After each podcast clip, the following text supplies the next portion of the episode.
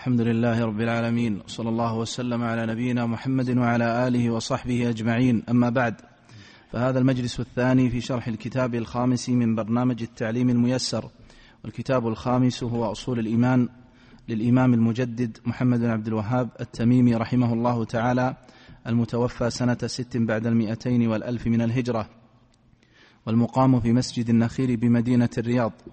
عصر الجمعة في الخامس عشر من جماد الأولى لعام ستة وثلاثين وأربعمائة وألف من الهجرة. ويشرح الكتاب فضيلة الشيخ الدكتور عبد الله بن عبد العزيز العنقري وفقه الله تعالى. قال المؤلف رحمه الله تعالى باب قول الله تعالى حتى إذا فزع عن قلوبهم قالوا ماذا قال ربكم؟ قالوا الحق وهو العلي الكبير. عن ابن عباس رضي الله عنهما قال حدثني رجل من أصحاب النبي صلى الله عليه وسلم من الأنصار أنهم بينما هم جلوس ليلة مع رسول الله صلى الله عليه وسلم إذ رمي بنجم فاستنار فقال ما كنتم تقولون إذا رمي بمثل هذا قالوا كنا نقول ولد الليلة عظيم أو مات عظيم فقال إنها لم ترم لموت أحد ولا لحياته ولكن ربنا عز وجل إذا قضى امرا سبحت حملة العرش حتى يسبح أهل السماء الذين يلونهم حتى يبلغ التسبيح أهل السماء الدنيا. فيقول الذين يلون حملة العرش ماذا قال ربكم؟ فيخبرونهم ماذا قال. فيستخبر أهل, فيستخبر أهل السماوات بعضهم بعضا. حتى يبلغ الخبر أهل السماء الدنيا فتخطف الجن السمع في فيلقونه إلى أوليائهم فما جاءوا به على وجهه فهو الحق ولكنهم يقذفون ويزيدون. يقرفون. ولكنهم يق يقرفون بالراء. صلى الله إليكم عندكم يقذفون بالذال ولا بالراء؟ يقرفون. بالراء شيخ. بالراء نعم. صلى الله إليكم ولكنهم يقرفون ويزيدون. رواه مسلم والترمذي والنسائي. وعن النواس بن سمعان رضي الله عنه قال قال رسول الله صلى الله عليه وسلم إذا أراد الله أن يوحي بالأمر تكلم بالوحي. أخذت السماوات منه أخذت السماوات منه رجفة أو قال رعده شديدة خوفا من الله عز وجل. فإذا سمع ذلك أهل السماوات صعقوا أو قال خروا لله سجدا فيكون أول من يرفع رأسه جبرائيل عليه السلام فيكلمه الله من وحيه بما أراد. ثم يمر جبرائيل على الملائكة فيكون أول فيكون أول ما يرفع أول ما يرفعه في فيكون أول من يرفع رأسه جبرائيل عليه السلام فيكلمه الله من وحيه بما أراد ثم يمر جبرائيل على الملائكة كلما مر بسماء سأله ملائكتها ماذا قال ربنا يا جبرائيل؟ فيقول قالوا الحق وهو العلي الكبير فيقولون كلهم مثل ما قال جبرائيل فينتهي جبريل بالوحي إلى حيث أمره الله عز وجل. رواه ابن, رواه ابن جرير رواه ابن, ابن جرير وابن خزيمة والطبراني وابن أبي حاتم واللفظ له. الحمد لله رب العالمين صلى الله وسلم وبارك على عبده ورسوله نبينا محمد وعلى آله وصحبه أجمعين. هذا الباب عقده على قول الله تبارك وتعالى حتى إذا فزع عن قلوبهم قالوا ماذا قال ربكم؟ قالوا الحق. وهو العلي الكبير. في هذا الباب فائدة تفسير الآية بالحديث. فإن الآية قد يقرأها القارئ ولا يدري من الذين قالوا حتى إذا فزع عن قلوبهم من هم. فبين الحديث مراد بالآية وهذا من فائدة معرفة النصوص الواردة وتفسير بعضها ببعض. سواء كانت نصوص القرآن بالقرآن أو كانت نصوص السنة تفسر بالسنة أو تفسر بها أيضا آيات القرآن. المقصود بقوله حتى إذا فزع عن قلوبهم عن قلوبهم أي عن قلوب الملائكة. ومعنى قوله فزع أي زال الفزع إذا زال الفزع عن قلوبهم. فدل على وجود فزع يصيبهم. ما هذا الفزع؟ وما سببه؟ بينه الحديث. في هذا الحديث أن ابن عباس رضي الله تعالى عنهما يقول حدثني رجل من أصحاب النبي صلى الله عليه وسلم من الأنصار لما لم يقل اسمه؟ لأن جهالة الصحابي لا تضر جميع الصحابة عدول. ولهذا قد يبوب أو في المسانيد باب حديث رجل من أصحاب النبي صلى الله عليه وسلم. إذا علمنا وتيقنا أنه من أصحاب النبي صلى الله عليه وسلم فلسنا بحاجة إلى البحث عن عدالته لأن الله تعالى قد عدله وزكاه وتلك أعظم من تزكية كل أحد بعد ذلك. فإذا علمنا وتيقنا أنه صحابي بخلاف ما إذا قال حدثني إذا قال التابعي مثلا حدثني رجل من الأنصار. كلمة الأنصار قد تطلق حتى على التابعين باعتبار أنهم من أبناء الأنصار. فإذا قال حدثني رجل من أصحاب النبي صلى الله عليه وسلم تيقنا أنه ممن ثبتت عدالته. ثم قال من الأنصار بيانا لكون هذا الصحابي أنصاريا وليس بمهاجري. أنهم بينما هم في جلوس ليلة مع رسول الله صلى الله عليه وسلم فيه أن الجلوس في الليل في العلم وفي الخير لا إشكال فيه. وكان من سنة النبي صلى الله عليه وسلم أنه يكره الحديث بعد العشاء ويكره النوم قبلها. لكن كما قال البخاري رحمه الله باب السمر في طلب العلم. وذكر حديث أن النبي عليه الصلاة والسلام لما صلى مرة قال أرأيتكم ليلتكم هذه فإنه لا يبقى على رأسي مئة, مئة سنة ممن هو على ظهرها اليوم أحد. فالأصل أن النبي عليه الصلاة والسلام كان ينام صلوات الله وسلامه عليه بعد العشاء لأنه بعد العشاء لأنه الساعة عند انتصاف الليل كان يصلي عليه الصلاة والسلام. وذلك يقتضي أن ينام الإنسان مبكرا وهو المشروع كما تم التنبيه عليه. أن ينبغي الحرص على التبكير في النوم وأن يكون الإنسان نصيب من الليل وأن لا يتسبب السهر أيضا في فوات صلاة الفجر وتلك مصيبة أعظم. فهذا هو المشروع. بينما هم جلوس ليلة مع رسول الله صلى الله عليه وسلم إذ رمي بنجم فاستنار. أي أنه رمي بهذا النجم من النجوم التي في السماء وبين الله تعالى أن هذه النجوم ترمى بها الشياطين.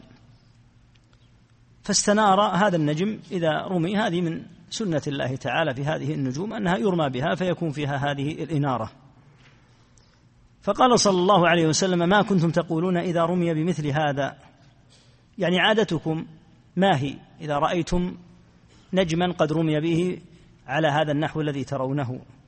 قالوا كنا نقول ولد الليلة عظيم أو مات عظيم. فقال صلى الله عليه وسلم إنها لم ترمى لموت أحد ولا لحياته. في هذا فائدة الحرص على إزالة الأوهام والأمور التي تشيع بلا أساس ودون دليل كما جاء عنه عليه الصلاة والسلام في قصة خسوف الشمس لما خسفت قالوا إنها خسفت لموت إبراهيم ووافق ذلك موت ابن النبي صلى الله عليه وسلم إبراهيم. فحدثهم عليه الصلاة والسلام بعد الصلاة وخطبهم بأن الشمس والقمر آيتان من آيات الله لا ينخسفان لموت أحد ولا لحياته. هنا أخبرهم أيضا أن هذا النجم إذا رمي فإنه لا يرمى به لا لموت أحد ولا لحياته. وهذه سنة الله تعالى في هذه المخلوقات تجري على وفق ما أخبر الله وبه يعلم أن هذه المسائل تستمد من الشرع العظيم. قد يدرك الإنسان منها شيئا كما قال تعالى وعلامات وبالنجم هم يهتدون لكن قد يشيع عند الناس شيء كثير مما لا أساس له ولا أصل له فتعدل هذه المفاهيم على وفق الشرع. قال ولكن ربنا عز وجل إذا قضى أمرا سبحت حملة العرش. حملة العرش ملائكة عظام لا يحيط بخلقتهم إلا الله عز وجل ويأتي الكلام عليهم إن شاء الله تعالى في بابه. إذا قضى الرب عز وجل أمرا من الأمور بدأ التسبيح من عند حملة العرش. فإذا سبحت حملة العرش سبح أهل السماء الذين يلونهم. حتى يبلغ التسبيح أهل السماء الدنيا يعني أن التسبيح يعظم جدا في السماء. فيبلغ أهل السماء ثم السماء التي تليها ثم التي تليها حتى يبلغ السماء هذه الدنيا. فيقول الذين يلون حملة العرش. ماذا قال ربكم؟ فيخبرونهم ماذا قال. فيستخبر أهل السماوات بعضهم بعضا أي كل أهل سماء أي أن كل أهل سماء يسألون أهل السماء التي فوقهم حتى يبلغ الخبر أهل السماء الدنيا. فتخطف الجن السمع. الجن كما في حديث كما روى سفيان والحديث ثابت عنه عليه الصلاة والسلام قال ومسترق السمع هكذا. وحرف يده وبدد أصابعه أي أن مسترقي السمع ليسوا متلاصقين وإنما بعضهم فوق بعض هذا في موضع من الأفق وهذا في موضع آخر حتى يستمعوا ما تقوله الملائكة التي تنزل في العنان يعني في السبع في السحاب. فيستمع الشيطان الذي يلي الملائكة ماذا تقول الملائكة؟ فيلقيه إلى الذي تحته. والذي تحته يلقيه إلى الذي تحته. يقول صلى الله عليه وسلم فربما أدركه الشهاب قبل أن يلقيها. أي أن الله إذا شاء لا يصل هذا الأمر الذي تكلمت به الملائكة ضرب الشهاب هذا الشيطان فهلك قبل أن يلقيها فانقطع. هذا المعنى. قال وربما ألقاها بإذن الله. وربما ألقاها قبل أن يدركه. فيلقيها إلى الذي تحته فتصل إلى الذي تحته هكذا فيصيبه الشهاب بإذن الله عز وجل وكل شيء عنده تعالى وكل شيء عنده بمقدار يصيبه بعد أن يلقيها حتى تصل إلى الساحر أو الكاهن. فيكذب معها مئة كذبة. وفيه دلالة على تفاني الشياطين. نسأل الله العافية والسلامة. إلى حد تعريض أنفسهم للهلاك. كل هذا حرصا على إضلال بني آدم لأن الشياطين تعلم أن الغيب يستحيل استحالة تامة أن يصل إليه جن أو إنس وأن الغيب أمره إلى الله تعالى ولهذا سمى نفسه تعالى بعالم الغيب. وقال تعالى فقل إنما الغيب لله فالغيب لله عز وجل. لكن لحرصهم على الإضلال فإنهم يتفانون ليسمعوا الملائكة ولو شاء ربك ما فعلوه لو شاء الله لما تمكنوا. لكن لله عز وجل الحكمة في هذا. فيوصلون هذه الكلمة من الغيب وهي كلمة صحيحة أخذوها من الملائكة. ويتفانون هذا التفاني في إيصالها إلى وليهم الخبيث من السحرة والكهنة. مقابل ماذا؟ مقابل أن يخلط معها مئة كذبة. لأن الشيطان يريد الإغواء والإضلال. وهذا مشاهد. لهذا يحدثون بالكلمة الواحدة من الحق مما هو من الغيب الذي من كلام الملائكة الذي خطفوه. ولهذا سمي بمسترق السمع يعني كالسارق الذي يسرق السمع. يخطف خطفا يخطف هذه الكلمة خطفا ثم ينزلها إلى عدو الله الساحر أو الكاهن. هذا يدل دلالة واضحة على شدة صلة السحرة والكهنة بالشياطين. وفيه دلالة على القول الحق الصحيح الراجح أن حدهم شرعا هو القتل وأنه لا يحل تركهم ولا الإبقاء عليهم بتاتا. وأن الصحيح الذي عليه أكثر أهل العلم أن السحرة يقتلون ولا يمكنون. فإذا قبض على الساحر فإنه يقتل حتى لو أراد التوبة. يعني إذا أراد التوبة فيقال تب فيما بينك وبين الله هذا أمر بين العبد وبين ربه لا ندري حقيقته. لكن المؤكد أنك لا بد من قتلك. فإن صدقت في توبتك فهذا أمر بينك وبين رب العالمين. أما حدك في دين الله عز وجل فهو القتل حتما. ولهذا ثبت قتل السحرة عن عدد من الصحابة رضي الله عنهم فكتب عمر كما في البخاري أن اقتلوا كل ساحر وساحرة. ودخل جندب الخير رضي الله عنه على ساحر عند الوليد فكان هذا الساحر عند الوليد بن عقبة. وكان يظهر للناس أنه يقطع الرؤوس ويعيدها. سحرا وعبثا. فصار الناس يتحدثون ويقولون سبحان الله يحيي الموتى. فدخل جندب رضي الله تعالى عنه وأرضاه واشتمل على سيفه وأخفاه.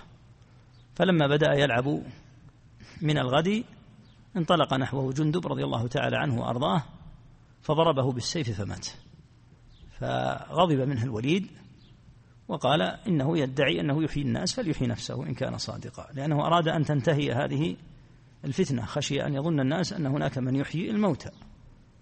فقتله وقتلت حفصة رضي الله تعالى عنها أيضا جارية سحرتها. ولهذا قال أحمد رحمه الله جاء قتل الساحر عن ثلاثة من الصحابة يقصد هؤلاء رضي الله تعالى عنهم وأرضاهم. كل هذا دال على خبث السحر والسحرة وعلى شدة الصلة بينهم وبين أهل العلم وبين أهل الشياطين وهذا الصحيح من أقوال أهل العلم أن السحر كفر مطلقا. كما قال الله عز وجل وما يعلمان من أحد حتى يقولا إنما نحن فتنة فلا تكفر. ما قال فلا تسحر قال فلا تكفر لأن السحر حتما كفر. قال أهل العلم لأنه لا يتأتى للسحر لا يتأتى للساحر سحره إلا إذا قدم دينه عياذا بالله ثمنا. وهذا مشاهد. إذا قبض على السحرة ما الذي يوجد عندهم؟ يوجد عندهم أسوأ ما يوجد عياذا بالله. يوجد عندهم كتاب الله العظيم قد لطخوه لعنة الله عليهم بحيض النساء أو بالبول أو بالعذرة والنجاسة ويأخذون عليهم ألا يصلوا وأن يذبحوا لغير الله عز وجل فلا يتأتى للساحر سحره إلا إذا قدم دينه ابتداء نعوذ بالله. فهذا فيه دلالة على شدة صلتهم كما في الحديث هنا شدة صلتهم بالسحرة. تخطف الجن السمع فيلقونه إلى أوليائهم قال فما جاءوا به على وجهه فهو الحق يعني مما خطفوه من الغيب الذي ذكرته الملائكة ولكنهم يقرفون أي يكذبون ويزيدون وهذا هو الحاصل ودل الحديث الآخر على أنهم يزيدون مئة كذبة. فلهذا قال الشيخ محمد بن عبد الوهاب رحمه الله في شرح الحديث قال العجب كيف يصدقون في مئة لأجل أنهم صدقوا في واحدة. فيصدقون في أمر واحد ويضيفون عليه. ولهذا المشاهد على من ذهبوا إلى السحرة أنهم يرجعون من عندهم محملين بأكاذيب كثيرة. فيقولون أخوك يكيد لك وزوجة أبيك عملت لك كذا وكذا وجارك سيفعل كذا وكذا وذاك فيملؤونه بجملة من الأحقاد على الناس يريدون أن وربما أعطوه شيئا من الحق كما في الحديث هنا يريدون أن يجعلوا مع هذه الكلمة عدة كذبات طاعة لأوليائهم من الشياطين. في حديث النواس رضي الله عنه جاء الحديث بشيء من التفصيل أيضا فيه أن الله تعالى إذا أراد أن يوحي بالأمر تكلم بالوحي. في هذا الحديث وفي الذي قبله إثبات صفة الكلام لله تعالى على حقيقتها وأنها كلمة وأنها كلام وأنه كلام يسمع بحرف وصوت كما يأتي إن شاء الله تعالى. بيانه وأن هذه الصفة على ما يليق برب العالمين سبحانه وتعالى. إذا أراد الله أن يوحي بالأمر تكلم بالوحي أخذت السماوات منه رجفة. السماوات مفعول به مقدم لهذا كسرت. لأن السماوات ملحق بجمع جمع جمع المؤنث. أخذت السماوات منه. التقدير أن الرجفة وهي الفاعل تأخذ السماوات. رجفة هي الفاعل. الراوي يقول رجفة أو قال رعدة. شديدة يعني إما أنه قال رجفة وقال رعدة. خوفا من الله عز وجل. هذا بيانا هذا بيان لسبب هذه الرجفة التي تأخذ السماوات على هولها وعظم خلقتها. ومع ذلك فإن الله إذا تكلم بالوحي أخذت السماوات كلها هذه الرجفة.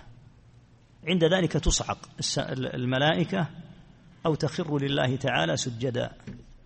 أول من يرفع رأسه سيد الملائكة وهو جبريل. جبريل عليه الصلاة والسلام هو أفضل الملائكة. صلى الله عليه وعليهم جميعا وسلم وعلى نبينا وسائر الأنبياء والمرسلين. فيكون أول من يرفع رأسه جبريل أيضا هذا في التقديم. تقديم خبر كان هنا في قوله فيكون أول من يرفع رأسه؟ جبريل. هذا هو اسمها. مرفوع. فيكلمه الله من وحيه بما أراد. ثم يمر جبرائيل على الملائكة. كلما مر بسماء سأله ملائكتها ماذا قال ربنا يا جبريل؟ لأن جبريل هو أمين الوحي. فيقول قالوا الحق وهو العلي الكبير. فيقولون كلهم مثل ما قال جبريل فينتهي جبريل بالوحي إلى حيث أمره الله عز وجل. في الباب دلالة على عظمة رب العالمين وأنه سبحانه لعظمته وكبره وجلالة قدره تبارك وتعالى. إذا هو تكلم بالوحي هذه المخلوقات الهائلة الكبيرة تصغر عند رب العالمين سبحانه وتعالى. وقد ذكر الله تعالى أن السماوات ذات خلقة عظيمة وقال لخلق السماوات والأرض أكبر من خلق الناس. فما دامت السماوات على هذا الهول العظيم الذي خلقت عليه تصيبها هذه الرجفة والرعدة من كلام رب العالمين وهذه الملائكة العظام تصيبها هذه الرعد هذا يصيب هذا الصعق ويخرون لله تعالى سجدا إذا تكلم الرب بالوحي. كل هذا دال على عظمة رب العالمين ودال على أن كلام الله تعالى مسموع. وأنه كلام بحرف وصوت كما يأتي إن شاء الله عز وجل وفي دلالة على الطاعة العظيمة التي في الملائكة وأنها في حال من الدوام والاستمرار في طاعة الله عز وجل على كل أحوالها. نعم.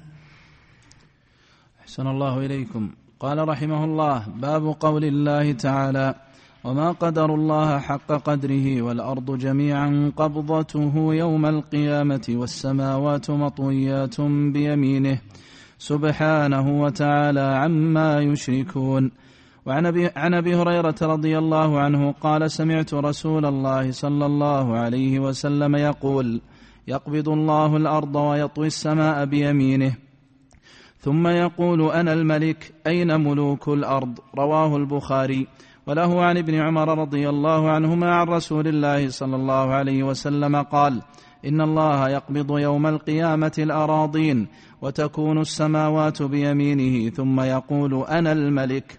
وفي رواية عنه أن رسول الله صلى الله عليه وسلم قرأ هذه الآية ذات يوم على المنبر وما قدروا الله حق قدره والارض جميعا قبضته يوم القيامه والسماوات مطويات بيمينه. سبحانه وتعالى عما يشركون. ورسول الله صلى الله عليه وسلم يقول هكذا بيده يحركها ويقبل بها ويدبر. يمجد الرب نفسه أنا الجبار أنا المتكبر أنا العزيز أنا الكريم. فرجف برسول الله صلى الله عليه وسلم المنبر حتى قلنا ليخرن به رواه أحمد. ورواه مسلم عن عبيد الله بن مقسم أنه نظر إلى عبد الله بن عمر رضي الله عنهما. كيف يحكي عن رسول الله صلى الله عليه وسلم؟ قال يأخذ الله عز وجل سماواته وأراضيه بيديه فيقبضهما فيقول أنا الملك ويقبض أصابعه ويبسطها فيقول أنا الملك حتى نظرت إلى المنبر يتحرك من أسفل شيء منه حتى إني لاقول أساقط هو برسول الله صلى الله عليه وسلم. وفي الصحيحين عن عمران بن حسين رضي الله عنه قال قال رسول الله صلى الله عليه وسلم اقبلوا البشرى يا بني تميم قالوا قد بشرتنا فأعطنا. قال اقبلوا البشرى يا أهل اليمن. قالوا قد قبلنا فأخبرنا عن أول هذا الأمر. قال كان الله قبل كل شيء وكان عرشه على الماء. وكتب في اللوح المحفوظ ذكر كل شيء. قال فأ ف قال فآتاني قال فأتاني آت فقال يا عمران إن, حل إن حلت ناقتك من عقالها. قال فخرجت في أثر في أثرها فلا أدري ما كان بعدي. وعن جبير بن محمد بن جبير بن ابن مطعم عن أبيه عن جده قال جاء أعرابي إلى رسول الله صلى الله عليه وسلم فقال يا رسول الله جهدت الأنفس وضاعت العيال ونهكت الأموال وهلكت الأنعام فاستسق لنا ربك فإنا نستشفع بك على الله وبالله عليك فقال رسول الله صلى الله عليه وسلم ويحك أتدري ما تقول؟ وسبح رسول الله فما زال يسبح حتى عرف ذلك في وجوه أصحابه ثم قال ويحك إنه لا يستشفع بالله على أحد من خلقه شأن الله أعظم من ذلك. ويحك أتدري ما الله إن عرشه على سماواته لهكذا. وقال بأصابعه مثل القبة مثل القبة عليه وإنه ليئط به أطيط الرحل بالراكب. رواه أحمد وأبو داود. وعن أبي هريرة رضي الله عنه قال قال رسول الله صلى الله عليه وسلم قال الله عز وجل كذبني ابن ابن آدم ولم يكن له ذلك وشتمني ولم يكن له ذلك. أما تكذيبه إياي ف... أما تكذيبه إياي فقوله لن يعيدني كما بداني وليس أول الخلق بأهون علي من إعادته.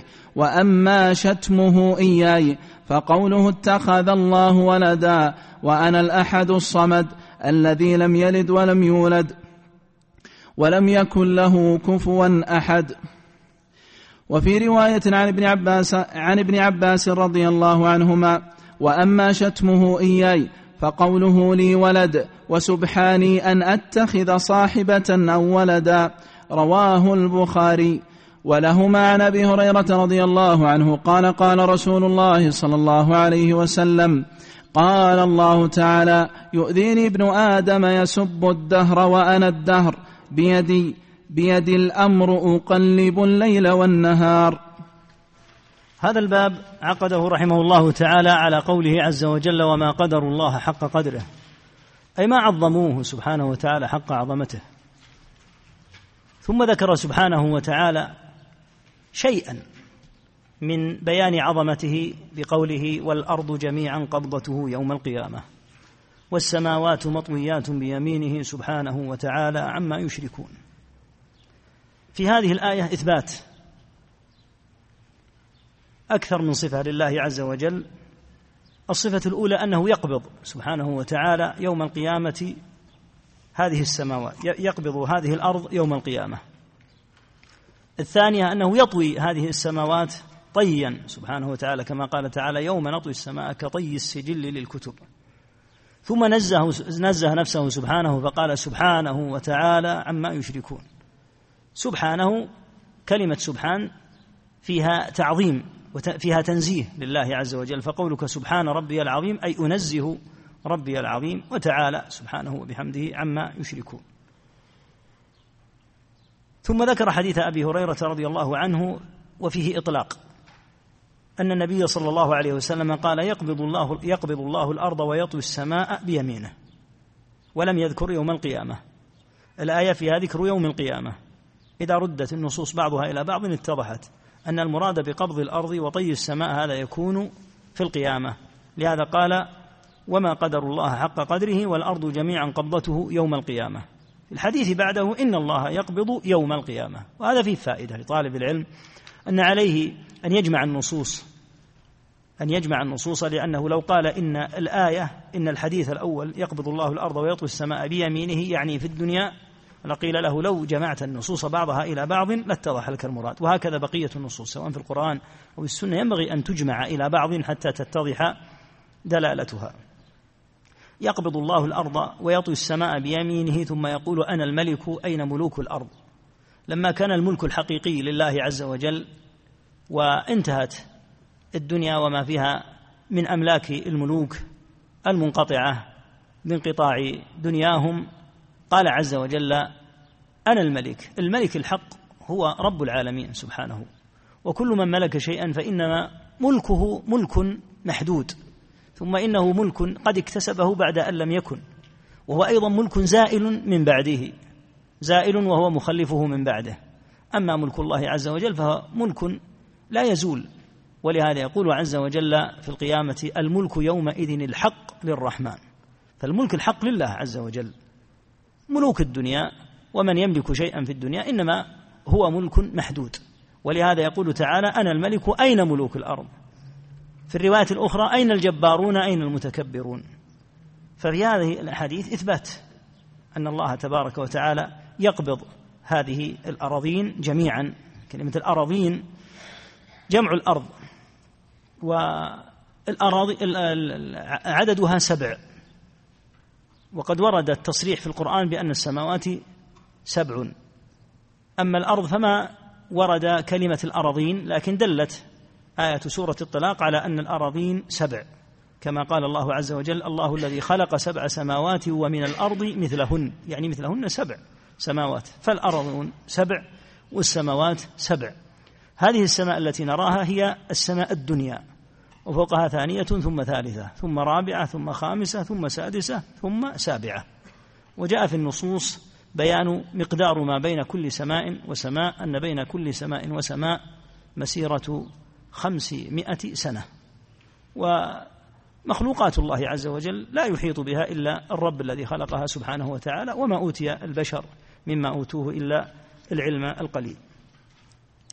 في اللفظ الآخر أن النبي عليه الصلاة والسلام قرأ الآية. وما قدر الله حق قدره والأرض جميعا قبضته والسماوات والأرض جميعا قبضته يوم القيامة والسماوات مطويات بيمينه سبحانه وتعالى عما يشركون. رسول الله صلى الله عليه وسلم وهو يقرأ هذه الآية يحرك صلوات الله وسلامه عليه يده يقبل بها ويدبر يمجد الرب نفسه. ماذا يقول رب العالمين؟ يقول أنا الجبار أنا المتكبر أنا العزيز أنا الكريم.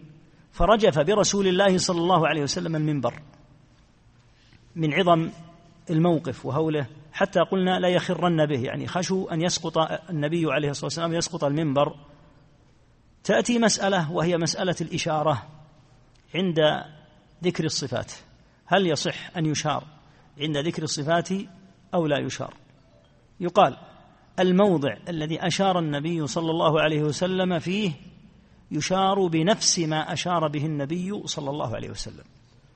والموضع الذي لم يشر فيه اذكر الحديث ولا تشر وتأسى بالنبي صلى الله عليه وسلم في ذلك. فحيث لم يشر صلى الله عليه وسلم لا تشر أنت لأنك قد تشير إشارة غير صحيحة.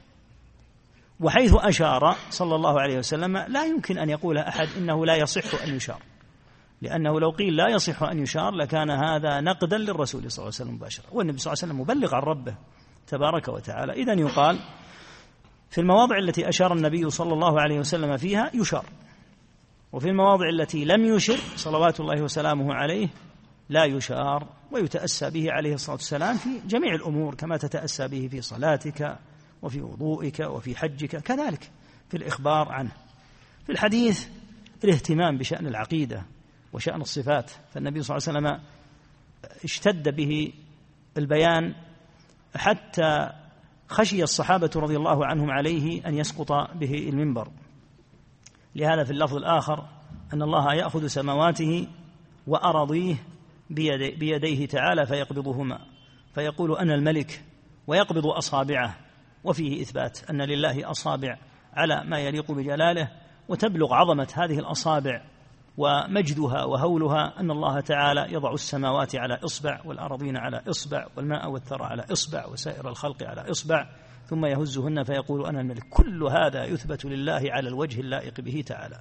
ومن عظمة هذه الأصابع أن رب العالمين سبحانه وبحمده بين أصبعين من أصابعه قلوب العباد يقلبها كيف شاء. يعني من عظمة وجلالة وجبروت رب العالمين سبحانه وتعالى أن أن قلوب العباد جميعا بين أصبعين من أصابعه تبارك وتعالى يقلبها كيف شاء. ولهذا يسأل العبد ربه أن يثبت قلبه. يا مقلب القلوب ثبت قلوبنا على دينك حتى لا يزيغ في الزائغين. كل هذا يثبت لله كما أخبر صلى الله عليه وسلم. الأمر كما قال الله تعالى إنه لقول فصل وما هو بالهزل.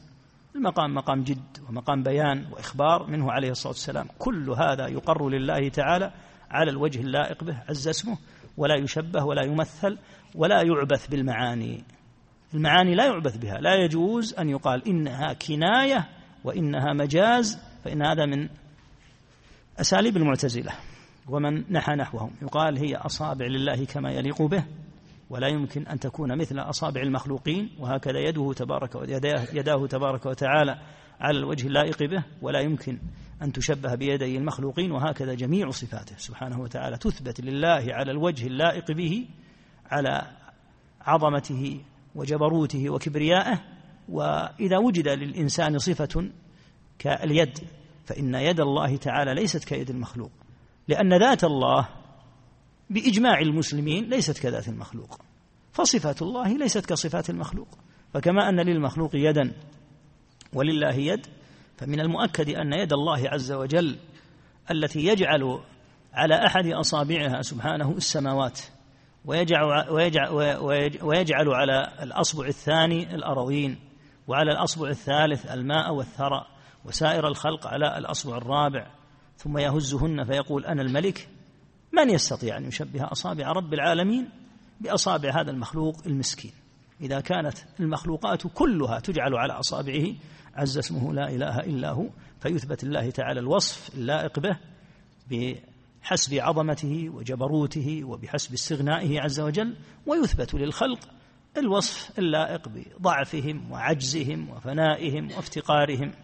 فلله تعالى الصفات اللائقة به وللمخلوق الصفات اللائقة به.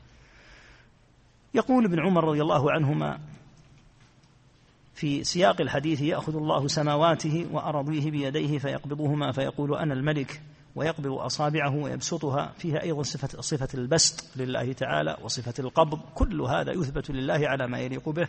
فيقول أنا الملك. حتى نظرت إلى المنبر. يتحرك من أسفل شيء منه حتى إني لا أقول أساقط هو برسول الله صلى الله عليه وسلم. لهذا حب الصحابة رضي الله عنهم وشفقتهم. على النبي عليه الصلاة والسلام حتى خشوا أن يسقط به المنبر مع أن المنبر ليس مثل المنابر الموجودة الآن ليس منبرا عاليا إنما هو منبر له درجتان فقط لكن مع ذلك خشوا أن يسقط هذا المنبر به صلوات الله وسلامه عليه. في الصحيح أن النبي عليه الصلاة والسلام جاءه بنو تميم فقال عليه الصلاة والسلام أبشروا فقالوا بشرتنا فأعطيتنا. فجاءه أهل اليمن فقال اقبلوا البشرى يا بني يا أهل اليمن إذا لم يقبلها بنو تميم. فقالوا قد قبلنا. فكان جواب أهل اليمن أفضل وأجود لأن الجواب الملائم السليم إذا بشر المصطفى صلى الله عليه وسلم بشيء أن يقول أن أن يجاب ولا سيما وهو يقول اقبلوا أن يقال قبلنا. وبعد ذلك ينتظر المبشر ما الذي بشر به. فكان جوابهم أجود وأصلح من جواب بني تميم حين قالوا بشرتنا فأعطنا. فجاء أهل اليمن وسألوا عن أمر يتعلق بالله وهو السؤال عن أول هذا الخلق. أخبرنا عن أول هذا الأمر. فقال كان الله قبل كل شيء. وهذا من بيان اسم الله الأول. اسم الله الأول كما في الحديث الصحيح اللهم أنت الأول فليس قبلك شيء. اسم الله عز وجل الأول هو الاسم الثابت في الكتاب والسنة. أما اسم القديم فلا ينبغي أن يطلق على الله عز وجل لأن اسم الأول كما في الحديث هنا يدل على أنه ليس قبله أحد أما القديم فقد يسبقه أحد كما قال تعالى أنتم وآباؤكم الأقدمون. فآباؤنا الأقدمون قبلهم آباؤهم الأقدمون. وهكذا قوله تبارك وتعالى حتى عاد كالعرجون القديم. فالاسم الصحيح الذي هو الاسم الحسن الأحسن لله تعالى هو اسم الأول. أخبرنا عن أول هذا الأمر كان الله قبل كل شيء. لا شك أن الله هو الأول وأنه لم يكن شيء من الخلق بتاتا. ثم خلق سبحانه وتعالى أول ما خلق على الصحيح خلق العرش. ثم خلق القلم فقال له اكتب. فقال ما أكتب؟ قال فأمره أن يكتب مقادير كل شيء إلى قيام الساعة فجرى في تلك الساعة بما هو كائن بأمر الله عز وجل. في ساعته كتب كل شيء والرب عز وجل قد علم كل شيء فأمر القلم أن يكتب فكتب بإذن الله تعالى. قال وكتب في اللوح المحفوظ. اللوح المحفوظ قال وكان عرشه على الماء. عرش الله تعالى على الماء. هذا الماء بين السماء السابعة وبين العرش. والعرش هو أعظم المخلوقات على الإطلاق. حتى ورد في عظمته أن السماوات السبع كدراهم سبعة ألقيت في ترس بالنسبة إلى الكرسي. والكرسي بالنسبة إلى العرش كحلقة ألقيت في فلاة العرش الكرسي علمنا أنه أعظم من السماوات لأن السماوات بالنسبة للكرسي كدراهم سبعة ألقيت في ترس فما أعظم الكرسي. العرش أعظم من الكرسي إلى حد أن الكرسي بالنسبة للعرش كحلقة حلقة صغيرة ساعتك هذه تسمى حلقة حلقة. ألقيت في فلاة في برية واسعة. ماذا تمثل هذه الحلقة بالنسبة إلى البرية؟ هو الكرسي بالنسبة للعرش ولهذا العرش سماه الله تعالى كما سيأتي بالعرش المجيد وغيره من وصفه الله تعالى بالكريم وبالمجيد وغيره من الأوصاف التي تأتي بإذن الله عز وجل. وكتب في اللوح المحفوظ ذكرى كل شيء.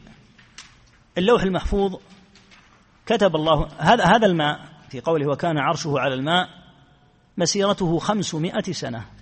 ما بين السماء السابعة وما بين العرش. بينهما هذا الماء. قال الله تعالى وكان عرشه على الماء. هذا الماء مسيرته خمسمائة سنة. والعرش فوق الماء كما قال تعالى وكان عرشه على الماء. ولا يقدر قدر العرش إلا الذي خلقه سبحانه. قال فأتاني آت فقال يا عمران.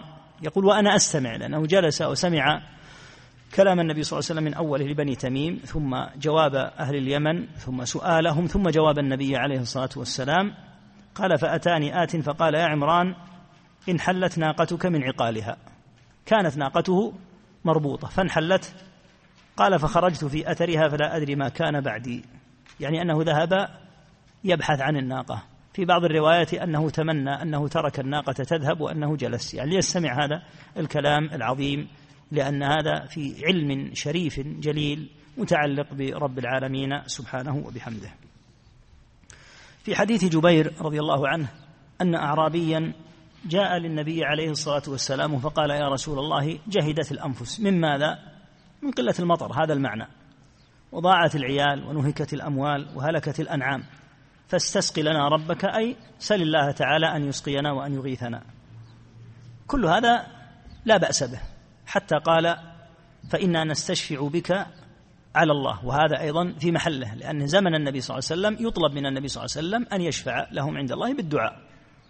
حتى قال وبالله عليك أي نستشفع بالله رب العالمين عليك أنت. فالنبي صلى الله عليه وسلم عظم هذا الأمر قال ويحك زجرا وعتبا على هذه المقولة. أتدري ما تقول؟ يعني هذه الكلمة التي خرجت منك أتدري؟ ما هي؟ تدري بفداحة. الكلمة التي قلت وسبح رسول الله صلى الله عليه وسلم. في هذا دلالة على أن المواضع التي يكون فيها ما لا يليق ويقال عن الرب سبحانه ما لا يحل أن يقال أن الرب تعالى يسبح عندها أي ينزه. هذا معنى التسبيح. سبح رسول الله صلى الله عليه وسلم فما زال يسبح يعني أنه استمر يسبح. ينزه الله تعالى قوله سبحان الله سبحان الله حتى عرف ذلك في وجوه أصحابه. يعني أن الصحابة رضي الله عنهم تأثروا جدا وكانوا رضي الله عنهم إذا رأوا من النبي صلى الله عليه وسلم أي موقف فيه تأثر منه صلوات الله وسلامه عليه يتأثرون جدا مما أصاب النبي صلى الله عليه وسلم من الهم أو الضيق أو العتب على أحد. ثم قال ويحك بيانا لغلطته إنه لا يستشفع بالله على أحد من خلقه. الله عز وجل إذا أراد أمرا لا يقال يا ربي اشفع لي عند فلان. قال يا ربي يسر لي كذا. إنما أمره إذا أراد شيئا أن يقول له كن فيكون. وكيف يستشفع بالله عز وجل على أحد؟ والله يصرف هذا المخلوق ويصرف الخلق كله. إذا أراد شيئا سبحانه وتعالى إنما أمره إذا أراد شيئا أن يقول له كن فيكون. فهذا لا يليق أن يقال اللهم إنا نستشفع بك لتقضى حاجتنا عند فلان. أنت وفلان وحاجتك والسماوات والأرض وما فيهما وما بينهما تحت ملكه سبحانه وتعالى. إن إذا أراد أمرا تبارك وتعالى هي كلمة واحدة لأن الله تعالى يقول الكلمة ثم لا يعيدها عز اسمه لا إله إلا هو. الرب تعالى إذا أمر بالأمر ليس مثل البشر أنت في بيتك تأمر بالأمر ثم ربما تعيده وربما تعيده مرات وربما لا ينفذ. من كثرة مثلا ما تلح على أبنائك وعلى نحو قد لا ينفذ وقد ينفذون بعد كثرة إلحاح. الله تعالى لا يحتاج إنما أمره إذا أراد شيئا أن يقول له كن فيكون. ولهذا إذا أراد الله أن يبعث. الخلق فإنما هي زجرة واحدة. فإذا هم بالساهرة. وهكذا رب العالمين لا يعيد الكلمة ويكررها لينفذ أمره سبحانه وبحمده. ولهذا استعظم النبي صلى الله عليه وسلم أن يقول هذا الأعرابي هذه الكلمة. فبين أن الله تعالى لا يستشفع به على أحد من خلقه ثم قال شأن الله أعظم من ذلك. أن الله ينزه عن أن يقال في حقه هذا. ثم قال ثانية ويحك عتبا وزجرا لشدة ما قال أتدري ما الله؟ يعني هذه الكلمة التي قلتها دلت على أنك لست ذا علم برب العالمين. أتدري ما الله؟ إن عرشه على سماواته لهكذا. وأشار صلى الله عليه وسلم بأصابعه مثل القبة. يعني أن العرش على هذه المخلوقات على السماوات مثل القبة. كما أن القبة تكون فوق الشيء ومحيطة به فكذلك العرش.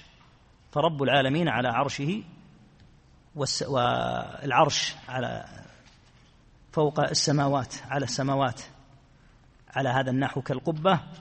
قال وإنه لا يئط به أطيط الرحل بالراكب. الرحل يجعل على البعير فيكون من آثار آه هذا الرحل يكون هناك صوت.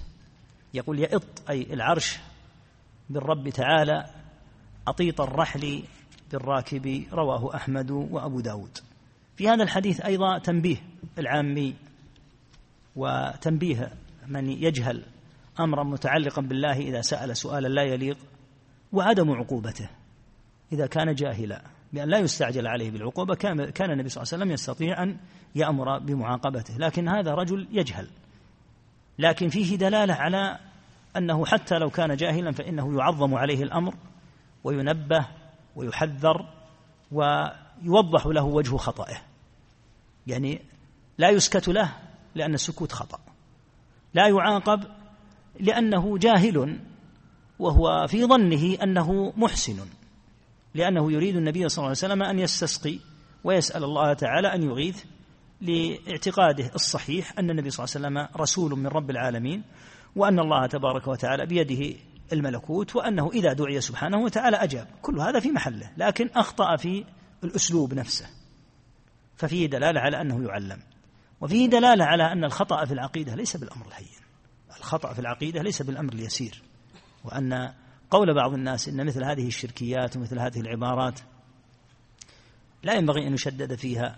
إذا ما شددنا في الشرك في أي شيء نشدد. إذا كان النبي صلى الله عليه وسلم يقول على المنبر أو يقول بين أصحابه صلى الله عليه وسلم وهذا الرجل جاهل يعنفه ثلاث مرات يقول فيها ويحك ويحك ويحك ويسبح الله هذا التسبيح العظيم وينزه الله تعالى عن أن يقول عن أن يقال في حقه هذا. حتى رؤي ذلك في وجوه الصحابة تأثرا رضي الله تعالى عنهم وأرضاهم بما أصاب النبي صلى الله عليه وسلم من شدة الغم. هذا معنى كون العقيدة. رأسا يجب أن تكون هي أولى الأولويات وأكبر المهمات وأنه لا يحل بتاتا أن تكون محل التفريط. ولهذا قال البخاري رحمه الله تعالى في صحيحه في قول الله عز وجل في آخر سورة الحجر لما أورد رحمه الله تعالى الآية التي فيها سؤال الجميع فوربك لنسألنهم أجمعين عما كانوا يعملون. قال البخاري رحمه الله قال عدة من أهل العلم عن لا إله إلا الله. هذا المراد. يعني أن السؤال عقدي وأن القضية قضية كبيرة وأن السؤال سيكون عن التوحيد. قال عدة من أهل العلم عن لا إله إلا الله. فأمر الاعتقاد أمر كبير وعظيم وينبغي أن يكون في المحل الأجل. فأما المتسورون الخونة المجرمون الذين ليسوا جهلة ممن يقولون الكلمات العظام في حق رب العالمين أو في حق رسول الله صلى الله عليه وسلم فهؤلاء يجب قتلهم شرعا. ولا يحل السكوت عليهم. أظهروا هذا في شعر أو في نثر أو في رسم أو في تمثيل. صرحوا أو لمحوا. الأمر كبير الأمر عظيم جدا. لكن هذا تحمل لأنه جاهل. أما هذا الذي يتعرض لجناب رب الأرض والسماء سبحانه وتعالى فلا شك أنه يجب قتله ولا يحل تركه إلا إذا استتيب. فأظهر التوبة. وإذا أظهر التوبة فليس معنى ذلك أنه يسهل من أمره لا بد أن يعاقب. أما الصحيح في من سب النبي صلى الله عليه وسلم فالصحيح أنه يقتل حتما كما رجحه شيخ الإسلام في الصارم المسلول وذكر عليه أدلة كثيرة ومذهب أحمد رحمه الله ومالك أنه يقتل حتما حتى لو تاب لأن سب النبي صلى الله عليه وسلم فيه حق بشر. وحق البشر إذا نظرنا إلى من سبوا النبي صلى الله عليه وسلم وجدنا أن النبي صلى الله عليه وسلم تعامل معهم بنوعين من التعامل منهم من عفى عنه ومنهم من قتله. فدل على أن الأمر يرجع إليه صلى الله عليه وسلم في حياته. فأما بعد مماته فلا الحاكم يستطيع أن يكون محله صلى الله عليه وسلم ولا قريب رسول الله صلى الله عليه وسلم من آل بيته يستطيع أن يكون محله بحيث يقال ما رأيكم يعفى أو لا يعفى فلهذا يتحتم قتله. لكن القتل للساب لا يكون من قبل عامة الناس فالأمور ليست فوضى وإنما يكون السب وإنما يكون الحد بإقامة القاضي الشرعي. ثم إن بعض هؤلاء الذين قد يطلقون هذه الكلمات لماذا يقال لابد أن يعاد للشرع؟ لأن الواحد منهم قد يكون غير سوي وغير مكلف شرعا. ويعلم الله تعالى منه أنه غير مؤاخذ وإذا تحقق منه وإذا به في عقله إشكال فهذا لا يقتل قطعا. كيف نتحقق من هذا؟ عن طريق القضاء. فلهذا الأمور لا تكون بيد الناس وبمجرد يعني أن يغتاظ الناس ينطلقون هكذا لقتل هذا السب لا ليس بهذا الإطلاق وإنما يرجع. ثم إن الكلمة من السب آه، الكلمة قد يظن أنها سب ولكنها في عرف الشرع قد لا تصل إلى حد السب بل قد تكون بعض الكلمات تفهم فهما خاطئا.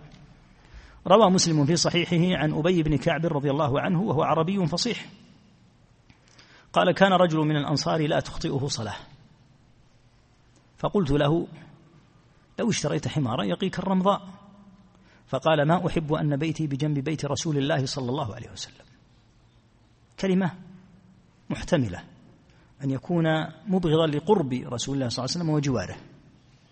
وتحتمل معنى آخر وهو أن الرجل يريد أن يكون بيته بعيدا حتى تكتب له خطواته لأن بيت النبي صلى الله عليه وسلم بجانب المسجد.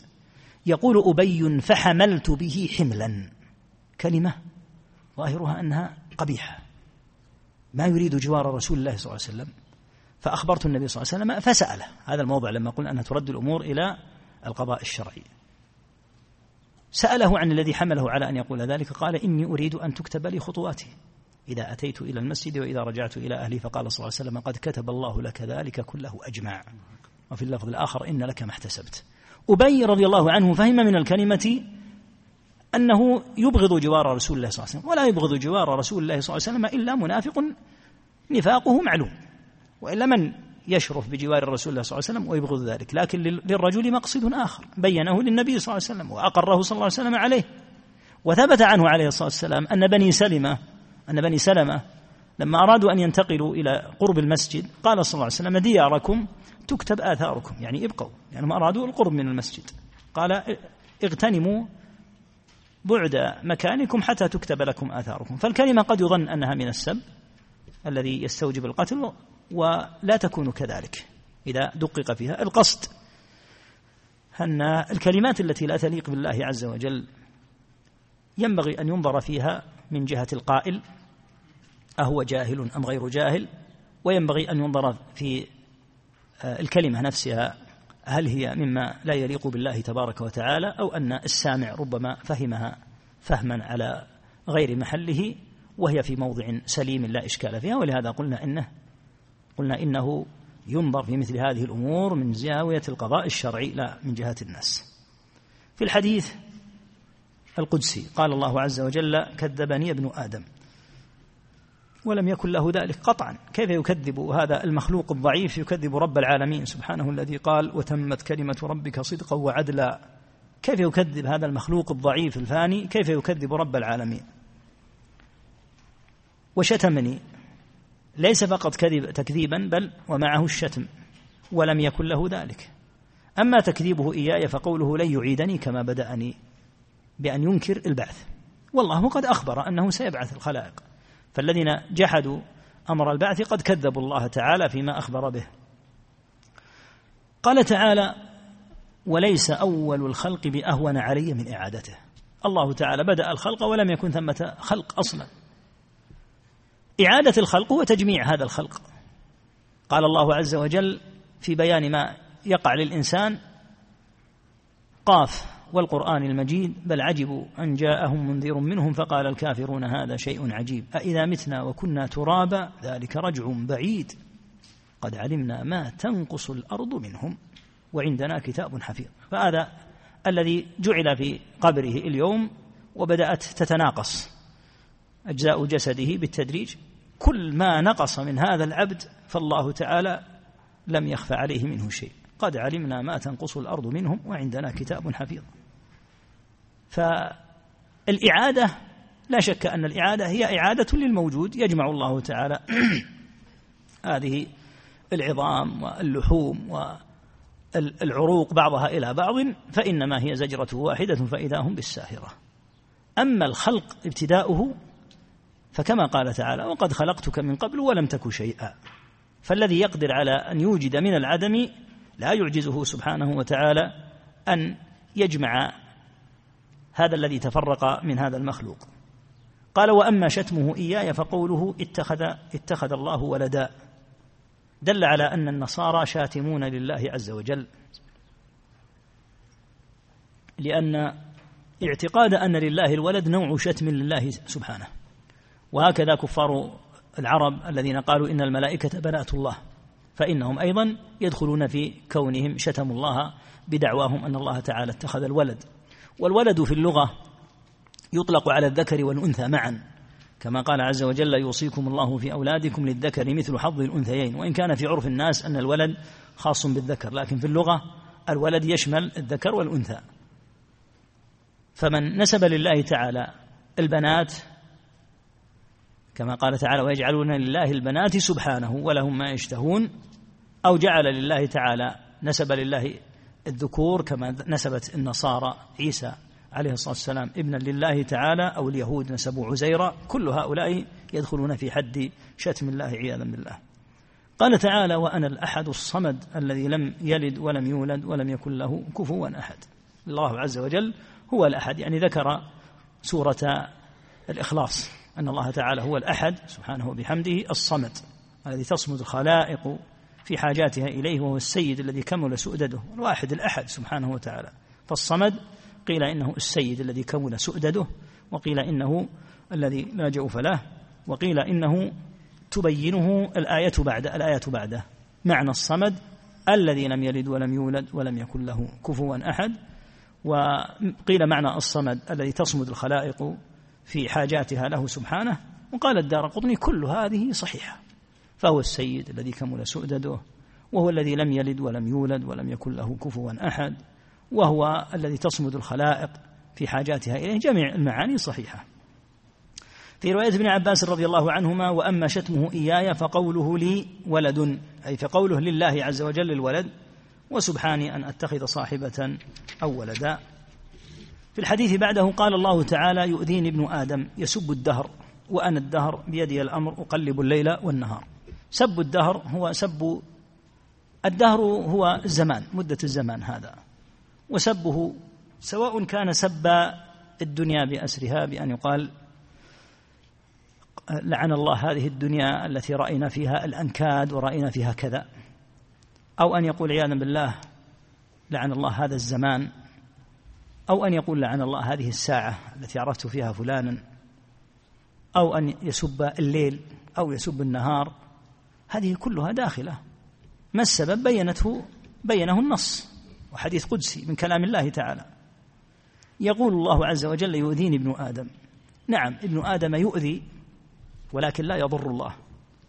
في هذا الحديث أن ابن آدم يؤذي الله عز وجل بالقول القبيح لأن الله تعالى لا يرضى من هذه لا يرضى هذه الأقوال القبيحة فهي تؤذي الله عز وجل. وقد تهدد الله من يؤذونه ويؤذون رسوله. إن الذين يؤذون الله ورسوله لعنهم الله في الدنيا والآخرة وأعد لهم عذابا مهينا. فمن آذى الله تعالى فإنه متوعد بهذا الوعيد. وهذا من الأدلة على غلظ وقبح مسألة سب الدهر لأنها داخلة في أذية الله وقد ذكر الله في أذيته هذا الوعيد الشديد. يؤذين ابن آدم بما يؤذي الله بسب الدهر. لكن هل هذه الأذية تضر الله؟ معاذ الله حاشا لله. قال الله تعالى كما في الحديث الصحيح في مسلم يا عبادي إنكم لم تبلغ لن تبلغوا ضري فتضروني ولن تبلغوا نفعي فتنفعوني. فالله تعالى يغضبه ويستقبح هذه الألفاظ وهي تؤذيه سبحانه وتعالى لكن لا تضره لأن العباد لا يمكن أن يضروه. كما أن الله تعالى لا يمكن أن يظلم. فالعباد إذا فعلوا مثل هذه الأفعال الخبيثة فإنما يظلمون أنفسهم وما ظلمونا ولكن كانوا أنفسهم يظلمون. فالأذية هنا ذكرها تعالى أن ابن آدم يؤذي الرب بسب الدهر. قوله أنا الدهر ليس معناها أن الدهر من أسماء الله وأن الله هو الزمان بل مبين بالذي بعده. وأنا الدهر بيدي الأمر هذا المعنى. بينه نفس النص وليس المعنى أن الدهر اسم من أسماء الله بل معناه أن الرب تعالى بيده أمر هذا الدهر يقلب الليل والنهار كما شاء سبحانه وبحمده. فدل على قبح هذه الألفاظ التي تكون وهي كثيرة جدا في الشعر. لا تكاد تجد شاعرا إلا ويسب الدهر. يا دهر ويحك ما أبقيت لي ولدا فأنت والد سوء تأكل الولد. ونحو ذلك في الشعر الشعبي وفي الشعر العربي كثير كثير جدا في الناس. وهكذا هذه الألفاظ التي يقول القائل لعن الله الساعة التي عرفت فيها فلانا. هذا منتشر الحقيقة كثير. وقطع الله ال ال الوقت الذي عرفت فيه فلانا أو الذي فعلته كل هذا من سب الدهر. الليل والنهار والساعات. ما لها علاقة بك. هي ظروف. قدر الله عز وجل فيها أقدارا بحكمته البالغة. فلا شأن لليل ولا شأن للنهار ولا شأن للساعات ولا شأن للزمن ولا الدهر. إنما هي أمور يجريها الله تعالى ببالغ حكمته. فإذا رأيت ما لا يسرك فعد على نفسك باللائمة. والله تعالى يقول وما أصابكم من مصيبة فبما كسبت أيديكم. ثم احتسب عند الله تعالى أجرها. ما أصاب من مصيبة في الأرض ولا في أنفسكم إلا في كتاب من قبل أن نبرأها. إن ذلك على الله يسير. لكي لا تأسوا على ما فاتكم ولا تفرحوا بما آتاكم. ما وما ما أصابك من مصيبة أصابتك في نفسك في مالك في أهلك. فإنما هي من عند الله تعالى ابتلاء والمؤمن ما يصيبه من شيء إلا ويكفر عنه فيحتسب لله تعالى ويترك عنه السب ويترك عنه التأفف والتأوه يحمد الله على ما وقع ويحتسب الأجر والصبر وإلا فقضاء الله ماض وإن رغم. قضاء الله سيمضي لكن الموفق من يحتسب الأجر فينتفع بما وقع. وغير الموفق من يسب ثم لن يغير من أمر الله شيئا فيجتمع عليه مرارة الدنيا ويجتمع عليه مع ذلك عياذا بالله عقوبة الآخرة. نعم.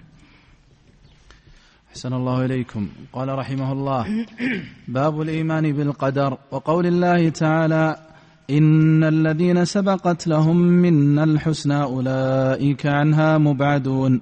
وقوله تعالى وكان أمر الله قدرا مقدورا. وقوله تعالى والله خلقكم وما تعملون وقوله تعالى إنا كل شيء خلقناه بقدر وفي صحيح مسلم عن عبد الله بن عمرو بن العاص رضي الله عنهما قال قال رسول الله صلى الله عليه وسلم إن الله قدر مقادير الخلائق قبل أن يخلق السماوات والأرض بخمسين ألف سنة قال وعرشه على الماء وعن علي بن أبي طالب رضي الله عنه قال قال رسول الله صلى الله عليه وسلم ما منكم من أحد إلا وقد كتب مقعده من النار ومقعده من الجنة.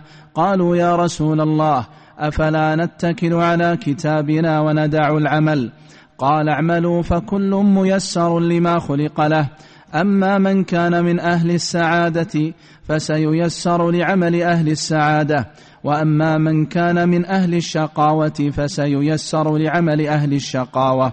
ثم قرأ فأما من أعطى واتقى وصدق بالحسنى فسنيسره لليسرى. متفق عليه. وعن مسلم بن يسار الج... وعن مسلم ابن يسار الجهني قال سئل عمر عمر بن الخطاب رضي الله عنه عن هذه الآية. وإذ أخذ ربك من بني آدم من ظهورهم ذريتهم الآية. فقال عمر رضي الله عنه سمعت رسول الله صلى الله عليه وسلم سئل عنها فقال إن الله خلق آدم ثم مسح ظهره بيمينه فاستخرج منه ذرية فقال فقال خلقت هؤلاء للجنة وبعمل أهل الجنة يعملون ثم مسح ظهره فاستخرج منه ذرية فقال فقال خلقت هؤلاء للنار وبعمل أهل النار يعملون. فقال رجل يا رسول الله ففيما العمل؟ فقال إن الله إذا خلق العبد للجنة استعمله بعمل أهل الجنة حتى يموت على عمل من أعمال أهل الجنة فيدخله به, فيدخله به الجنة. وإذا خلق العبد للنار استعمله بعمل أهل النار حتى يموت على عمل من أعمال أهل النار فيدخله النار. رواه مالك والحاكم. وقال على شرط مسلم ورواه أبو داود من وجه آخر. عن مسلم ابن يسار عن نعيم ابن ربيعة عن عمر. وقال إسحاق بن راهوية حدثنا بقية راهوية. ضم ضم الهاء. أحسن الله إليكم. وقال إسحاق بن راه راهو راهوي؟ راهوية. راهوية. حدثنا بقية بن الوليد قال أخبرني الزبيدي محمد بن الوليد عن راشد بن سعد عن عبد الرحمن بن أبي قتادة عن أبيه عن هشام, عن هشام بن حكيم بن حزام أن رجلا قال يا رسول الله أتبدأ الأعمال أم قد قضي القضاء؟ يا رسول الله. يا رسول الله أتبدأ؟ أتبتدأ عندك. أحسن الله إليكم. قال يا رسول الله أتبتدأ الأعمال أم قد قضي القضاء؟ فقال إن الله لما أخرج ذرية آدم من ظهره أشهدهم على أنفسهم. ثم أفاض بهم في كفيه فقال هؤلاء للجنة وهؤلاء للنار فأهل الجنة ميسرون لعمل أهل الجنة وأهل النار ميسرون لعمل أهل النار. وعن عبد الله بن مسعود رضي الله عنه قال حدثنا رسول الله صلى الله عليه وسلم وهو الصادق المصدوق إن أحدكم يجمع خلقه في بطن أمه أربعين يوما نطفة. إن أحدكم. إن أحدكم يجمع خلقه خلقه. أحسن الله إليكم. إن أحدكم يجمع خلقه في بطن أمه أربعين يوما نطفة ثم يكون علقة مثل ذلك ثم يكون ثم يكون مضغة مثل ذلك ثم يبعث الله إليه ملكا بأربع كلمات فيكتب عمله وأجله. فيكتب. فيكتب عمله وأجله ورزقه وشقي أو سعيد ثم ينفخ فيه الروح فوالذي لا إله غيره إن أحدكم ليعمل بعمل أهل الجنة حتى ما يكون بينه وبينها إلا ذراع فيسبق عليه الكتاب فيعمل بعمل أهل النار في فيدخلها وإن أحدكم ليعمل بعمل أهل النار حتى ما يكون بينه وبينها إلا ذراع فيسبق عليه الكتاب فيعمل بعمل أهل الجنة فيدخلها متفق عليه. وعن حذيفة بن, أس ابن أسيد رضي الله عنه يب وعن حذيفة بن أسيد رضي الله عنه يبلغ به يبلغ به يبلغ به النبي صلى الله عليه وسلم. قال يدخل الملك على النطفة بعدما تستقر في الرحم بعدما تستقر في الرحم بأربعين أو خمس أو خمس وأربعين ليلة. فيقول يا رب أشقي أو سعيد؟ في في في فيكتبان فيقول يا رب أذكر أو أنثى؟ فيكتبان ويكتب فيكتبان. ويكتب عمله وأثره وأجله ورزقه. ثم تطوى الصحف فلا يزاد فيها ولا ينقص. رواه مسلم. وفي صحيح مسلم عن عائشة رضي الله عنها قالت دعي رسول الله صلى الله عليه وسلم إلى جنازة صبي من الأنصار. إلى جنازة صبي من الأنصار. فقلت طوبى له. عصفور من عصافير الجنة لم يعمل سوءا ولم يدرك ولم يدرك. فقال أو غير ذلك يا عائشة إن الله خلق للجنة أهلا خلقهم لها وهم في أصلاب آبائهم وخلق للنار أهلا خلقهم لها وهم في أصلاب آبائهم. وعن ابن عمر رضي الله عنهما قال قال رسول الله صلى الله عليه وسلم كل شيء بقدر حتى العجز والكيس. رواه مسلم. وعن قتادة رضي الله عنه في قوله تعالى تنزل الملائكة والروح فيها بإذن ربهم من كل أمر. قال يقضى فيها ما يكون في السنة إلى مثلها. رواه عبد الرزاق وابن جرير. وقد روي معنى ذلك عن ابن عباس رضي الله عنهما والحسن وأبي عبد الرحمن. وأبي عبد الرحمن السلمي وسعيد بن جبير ومقاتل وعن ابن عباس رضي الله عنهما قال إن الله خلق لوحا محفوظا من درة بيضاء دفتاه من ياقوتة حمراء قلمه نور وكتابه نور عرضه ما بين السماء والأرض ينظر فيه كل يوم ثلاثمائة وستين نظرة ينظر, ينظر فيه. ينظر فيه كل يوم ثلاثمائة وستين نظرة ففي كل نظرة منها يخلق ويرزق ويحيي ويميت ويعز ويذل ويفعل ما يشاء. فذلك قوله تعالى كل يوم هو في شأن. رواه عبد الرزاق وابن المنذر والطبراني والحاكم. قال ابن القيم رحمه الله تعالى لما ذكر هذه الأحاديث وما في معناها وقال فهذا تقدير يومي والذي قبله تقدير حولي والذي قبله تقدير عمري عند تعلق النفس به والذي قبله كذلك. عند أول تخليقه وكونه وكونه مضغة والذي قبله تقدير سابق على وجوده لا لكن بعد خلق السماوات والأرض والذي قبله تقدير سابق على خلق السماوات والأرض بخمسين ألف, ألف سنة. وكل واحد من هذه التقادير كالتفصيل من التقدير السابق. وكل واحد. وكل واحد من هذه التقادير كالتفصيل من التق من التقدير السابق. وفي ذلك دليل على كمال علم الرب وقدرته وحكمته وزيادة تعريفه الملائكة وعباده المؤمنين بنفسه وأسمائه. ثم قال فاتفقت هذه الأحاديث ونظائرها على أن القدر السابق لا يمنع العمل ولا يوجب الاتكال عليه بل يوجب الجد والاجتهاد. ولهذا لما سمع بعض الصحابة ذلك قال ما كنت بأشد اجتهادا مني الآن.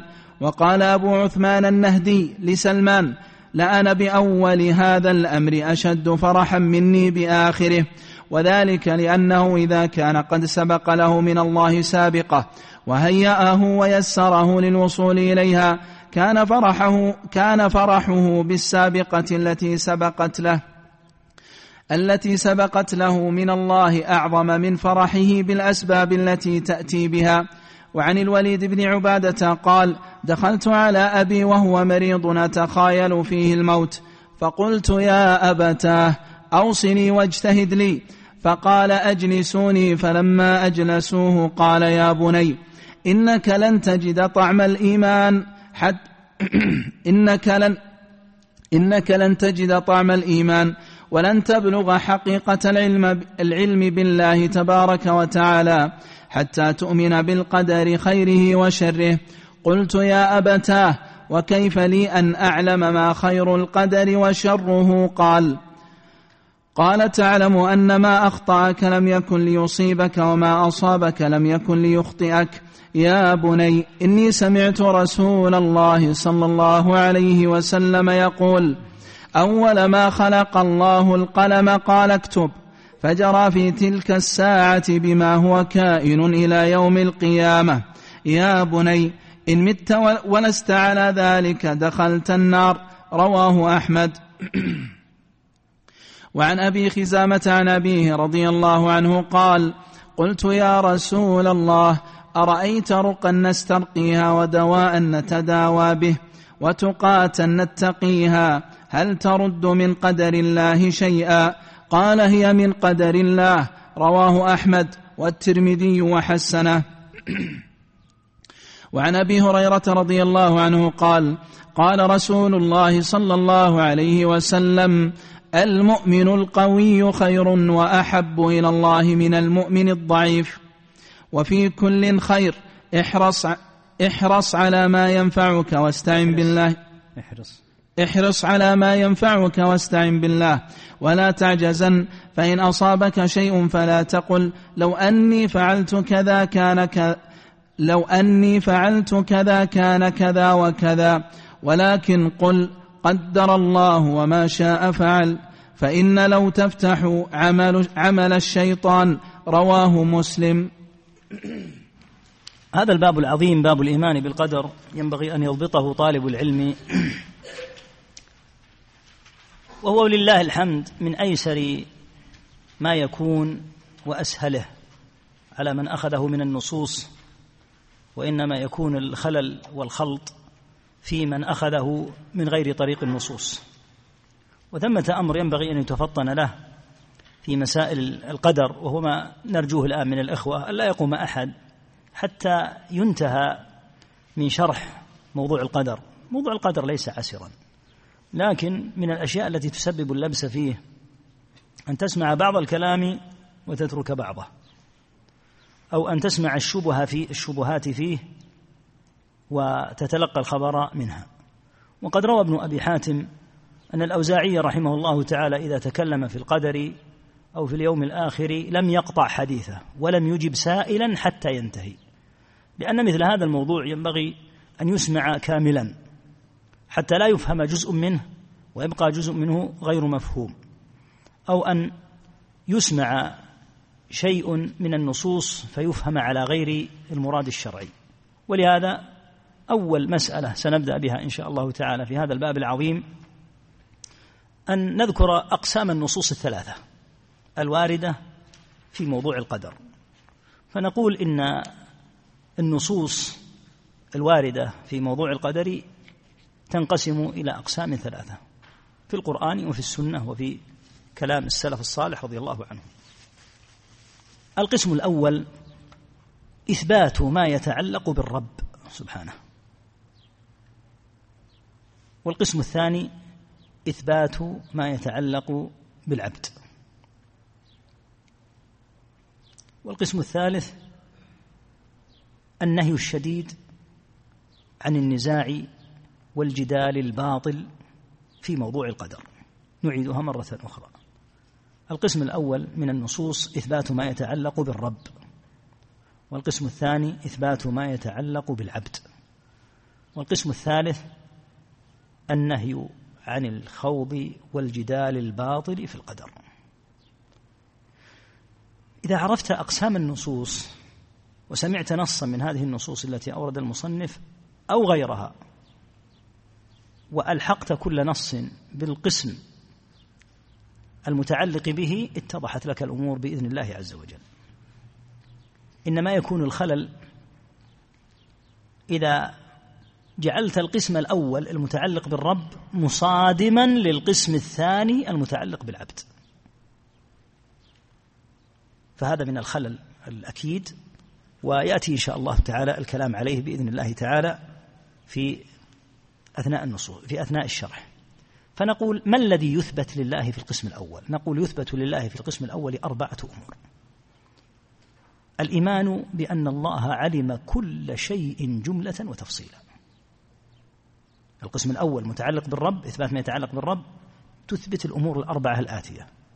أن الله علم كل شيء جملة وتفصيلا.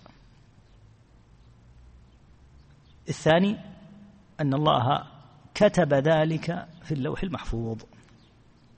أن الله كتب ذلك في اللوح المحفوظ. الثالث أنه لا يمكن أن يقع شيء إلا بمشيئة الله عز وجل. أنه ما من شيء يقع إلا بمشيئته عز وجل. الرابع أنه ما من شيء مخلوق إلا الله وحده خالقه. أن الله خلق كل شيء سبحانه وبحمده فلا خالق سواه. هذا ما يتعلق بالرب. وهو مرتبط بربوبية وعظمة جبار السماوات والأرض. إذ لا يقع شيء والله لا يعلمه معاذ الله. أو يقع شيء خارج ما كتب الله معاذ الله. أو أن يقع في هذا الملكوت شيء لم يشأه الله ووقع والله لم يشأه معاذ الله. أو أن يكون شيء من هذه المخلوقات لم يخلقه الله.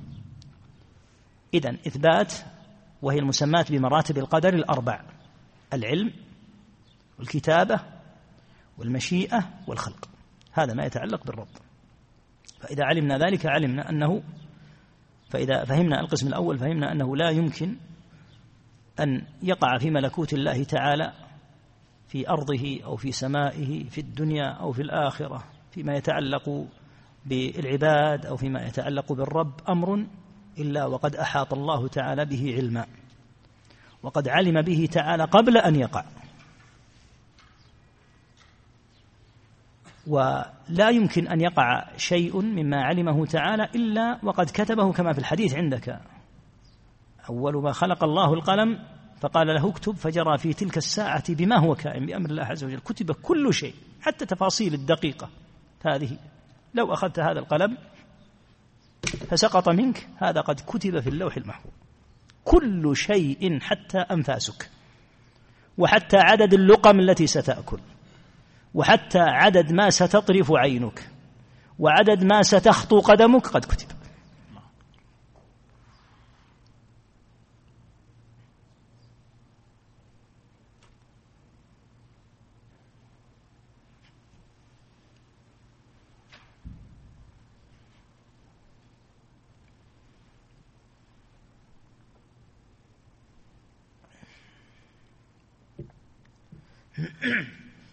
الأمر الثالث أنه لا يمكن أن يقع تسكين ولا تحريك ولا صغير ولا كبير إلا بمشيئة جبار السماوات والأرض. الهزيمة يوم أحد قد شاء الله كما أن النصر يوم بدر قد شاءه الله. فيشاء كل شيء ولا يمكن أن يقع شيء إلا بمشيئته. يقع الشيء بمشيئته تعالى ما قد يكون مرا وشرا على الناس لأن الناس قد استحقوا أن يوقع الله تعالى بهم ما وقع. ولهذا هذه الآية العظيمة عبرة لأمة محمد صلى الله عليه وسلم إلى قيام الساعة. أولما أصابتكم مصيبة يعني يوم أحد من الهزيمة قد أصبتم مثليها يعني يوم بدر من قتل السبعين وأسر السبعين. قلتم أن هذا يعني كيف يقع هذا؟ قال الصحابة رضي الله عنهم كيف يقع هذا؟ نحن المسلمون وفينا رسول الله صلى الله عليه وسلم وهم الكفار كيف نهزم؟ قل هو من عند أنفسكم يعني بسببكم ثم قال إن الله على كل شيء قدير هو الذي قدره. ثم قال وما أصابكم يوم التقى الجمعان فبإذن الله وليعلم المؤمنين ولي يعني علمه تعالى في المؤمنين وليعلم الذين نافقوا الآية. وقال تبارك وتعالى وإن تصبهم حسنة يقولوا هذه من عند الله وإن تصبهم سيئة يقولوا هذه من عندك قل كل من عند الله. الخير والشر قد قدره الله تعالى. فما لهؤلاء القوم لا يكادون يفقهون حديثا. الذي يتحدث عن القدر بهذه الطريقة لا يفقه لأن الله تعالى قد قدر كل شيء فلا يقع شيء إلا بإذنه سبحانه وتعالى. ثم بين لماذا يقدر تعالى الأمر الذي يسوء العبد؟ ما أصابك من حسنة فمن الله من فضله عز وجل. وما أصابك من سيئة فمن نفسك يعني بسببك. ودل تعالى على أنه لا يؤاخذ كل العبد بكل ما يقع منه وإلا لهلك. وما أصابكم من مصيبة فبما كسبت أيديكم ويعفو عن كثير. في أشياء كثيرة جدا قد عفى الله عنها. ثم أخذك بشيء مما وقع منك وإلا لو آخذك بأمور قبلها وبعدها تهلك. ولو يؤاخذ الله الناس بما كسبوا ما ترك على ظهرها من دابة لكثرة الأخطاء لكنه تعالى عفو وحليم ويعطي العباد ما تقوم به عليهم الحجة فيمد لهم سبحانه وتكثر العبر وتكثر النذر وتكثر الحجج حتى يهلك الإنسان عن بصيرة. إذا هلك نسأل الله العافية والسلامة. هذا ما يتعلق بالرب من علمه وكتابته ومشيئته وخلقه لجميع ما في هذه الدنيا فلا خالق سواه. والأدلة على هذا كثيرة للغاية. يعسر سردها. من أراد التوسع في هذا الموضوع فعليه بكتاب شفاء العليل لابن القيم رحمه الله تعالى. ونقل جزءا وافرا منه الشيخ حافظ حكمي رحمه الله تعالى في معارج القبول. هذا ما يتعلق بالعبد بالرب سبحانه وتعالى. قد يقول العبد ماذا بقي لي إذن؟ ما دامت الأمور قد علمها الله وكتبها وشاءها قبل أن نوجد وهو يعلم سبحانه تفاصيل ذلك فما الذي بقي لي؟ قيل بقي لك القسم الثاني أنت. إثبات ما يتعلق بالعبد. ما الذي يتعلق بالعبد؟ أن القسم الأول لا يعطي العبد الحجة. في ترك ما أوجب الله أو فعل ما حرم. القسم الأول متعلق هذا متعلق بالرب. آمنا وجزمنا وقطعنا أن الرب تعالى إليه الأمر لأن هذه أمور ربوبية. علمه كتابته مشيئته خلقه هي مقتضى ربوبيته سبحانه وتعالى. أيقع شيء في ملكوت الله سبحانه وتعالى؟ والله لم يشاءه حاشا لله من ذلك. أن يقع شيء في ملكوت الله والله لم يرده فأوقعه الإنسان نعوذ بالله. هذا من الشرك أن يقال. لكن لما يوقعه؟ لحكمته البالغة. كما هو حال المسلمين الآن. قد يقول قائل لماذا المسلمون بهذا الحال؟ سلط عليهم أوغاد الأرض من اليهود ومن الهندوس ومن النصارى ويعمل بهم هذه الأعمال. يقال لولا حلم الله الوافر السابغ لكانت أحوال الأمة أسوأ بكثير مما أنت ترى الآن. لكن ربك حليم. ربك عفو. أهذا حال يتعامل مع الله عز وجل به. هذا الحال الذي نحن فيه. حال عبيد مع ربهم سبحانه وتعالى. متى وجد في المسلمين من يقال له قال الله فيقول أقنعني. انتهى. كلام الله هو الإقناع. ما بعد كلام الله كلام. من متى وجد في المسلمين من يقال له ثبت عن النبي صلى الله عليه وسلم أنه قال كذا؟ قال أنا لا أقتنع بهذا الحديث. عقلي يرده. لولا الحلم من رب العالمين سبحانه وتعالى. حال المسلمين مع الصلاة. أهو حال. لولا حلم الله عز وجل وعفوه ولطفه وسابغ كرمه سبحانه وتعالى لعوجلوا بعقوبات أشد من الحاصل. حال تبرج النساء. حال التعاملات الربوية والمعاملات التي تسخط الله عز وجل. حال الفواحش الموجودة ليست في بلاد الكفر الموجودة في بلاد المسلمين. يقول صلى الله عليه وسلم في خطبة الخسوف لما خاطب عليه الصلاة والسلام والله يا أمة محمد لا أحد أغير من الله. أن يزني عبده أو تزني أمته. انظر ما يقع في أرض الله عز وجل من الزنا على يد المسلمين. دع عنك زنا الكفار. فلولا الحلم العظيم من رب العالمين لرأيت أحوالا أسوأ بكثير. هذا حال مع صلاة الفجر؟ الصلاة العظيمة التي تشهدها الملائكة ثم في الأوقات التي يقصر فيها الليل يجد الأئمة بعض الأحيان عنة من الانتظار حتى يصلي وراءهم ثلاثة أو أربعة في محلة فيها أعداد غفيرة من الناس السيارات السيارات ملأى ملأى في الحارات والبيوت غاصة بأهلها. حلم حلم رب العالمين سبحانه وعفوه ومنته وفضله. وإلا لرأيت الأهوال العظام من العقوبات. لكنه حليم سبحانه وتعالى ويمد للعباد سبحانه وتعالى علهم أن يرجعوا. نعم يكون حال, حال الأمة على هذا الحال حتى تعود إلى ربها. ظهر الفساد في البر والبحر بما كسبت أيدي الناس. لما يا رب العالمين؟ وإن لا يقال لله لما لكن يقال ما الحكمة يا رب العالمين؟ فأراد ربك أن يخبرك بالأمر.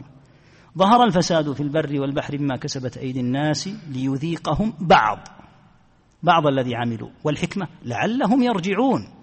فيعاقبون بمجموعة من العقوبات حتى تضيق بهم السبل ثم يقول لا سبيل أمامنا إلا رب العالمين أن نرجع إليه. نحن أخطأنا في كذا وكذا وكذا فيعودون إلى الله.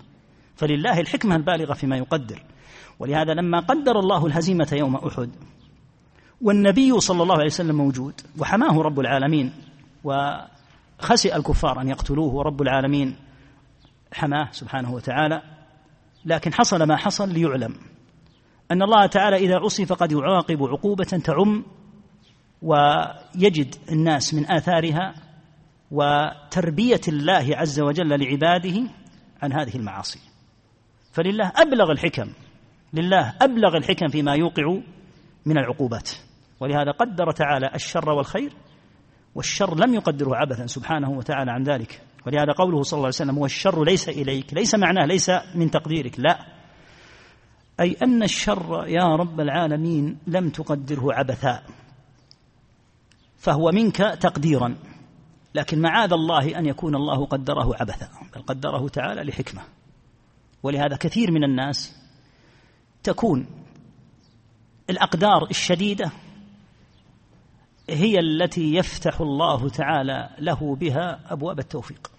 كم من إنسان أصيب في نفسه بفاجعة أو في أهله أو في ماله فعاد لله عز وجل وكف عن طغيان كثير كان مقدما عليه وراجع حساباته مع رب العالمين فأناب وتاب فصارت هذه العقوبة أحسن شيء قدر عليه. إذ لو ترك لمد في طغيانه وغيه حتى يهلك على ما هو عليه.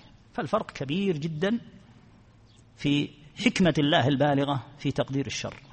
ومع ذلك فإنه يقدره سبحانه وتعالى بشيء عظيم من اللطف وعدم الأخذ المعاجل لمن يستحق رحمة من الله وتفضلا ومنه. نأتي إلى القسم الثاني المتعلق بالعبد. إذا علمنا أن الله كتب وعلم وكتب وشاء وخلق فليس معنى ذلك أن العبد صار خلوا من المسؤولية له أن يفعل ما يشاء وله أن يتخلى عن الطاعات التي أوجب الله وله أن يقدم على المحرمات. العبد أمده الله تعالى بمشيئة وباستطاعة وهو مؤاخذ له بحسب مشيئته واستطاعته في الدنيا وفي الآخرة. وثبتت للعبد المشيئة في أكثر من آية مثل قول عز وجل فمن شاء اتخذ إلى ربه مآبا لمن شاء منكم أن يستقيم. وجاءت الآيات في استطاعة العبد في مثل قوله تعالى فاتقوا الله ما استطعتم. ولله على الناس حج البيت من استطاع إليه سبيلا. وقال صلى الله عليه وسلم صل قائما فإن لم تستطع فقاعدا الحديث. إذا فللعبد استطاعة. وركز في مسألة القسم الثاني هذا على أمر مهم للغاية وهو أقسام وهو قسم عمل الإنسان. الإنسان له نوعان من الأفعال. أفعال العبد على نوعين اثنين. النوع الأول الأفعال الاختيارية.